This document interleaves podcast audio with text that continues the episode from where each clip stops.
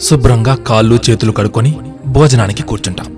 మన అమ్మో ఇల్లాలో లేక మన కుటుంబ సభ్యులో ఎవరో ఒకరు మన కంచంలో వేడి వేడి అన్నం వడ్డిస్తారు. అందులోకి మొద్దపప్పు కూడా వేస్తారు. ఇంకా గుమగుమలాడే నెయ్యిని చెంచాతో వేస్తారు. ఆ కంచం అంచుకు నోరూరించే ఆవకాయ కూడా. ఇవన్నీ చూస్తుంటే మన ఆకలి రెట్టింపోతుంది. ఆత్రంగా దండయాత్ర మొదలు పెడతాం. ఒక్కో ముద్ద లోనికి దిగుతూ ఉంటే జీవుడు సంతోషంగా గొంతులేస్తాడు. ఆహాహా ఏమి భాగ్యమో కదా?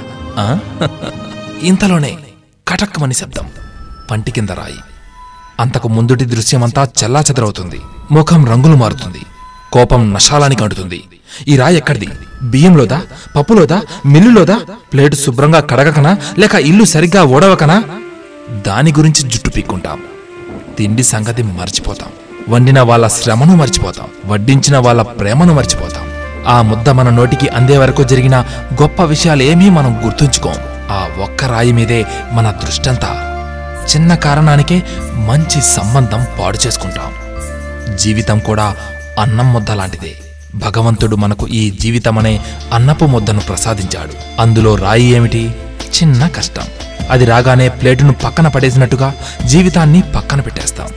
జీవించడమే మానేస్తాం. ఎన్ని సంతోషాలున్నాయో ఎన్ని అనుభూతులున్నాయో అవన్నీ మర్చిపోతాం. రాయి లాంటి కష్టం మీదే మన మనసును పాడు చేసుకుంటాం. ఇంత పెద్ద జీవితంలో చిన్న కష్టాన్ని మనం ఓర్చుకోలేమా? చెప్పండి. సుఖం తరువాత దుఃఖము దుఃఖం తరువాత సుఖము మానవ జీవితంలో తటస్థిస్తూనే ఉంటాయని భగవద్గీతలో చెప్పిన మాట మర్చిపోతే ఎలా?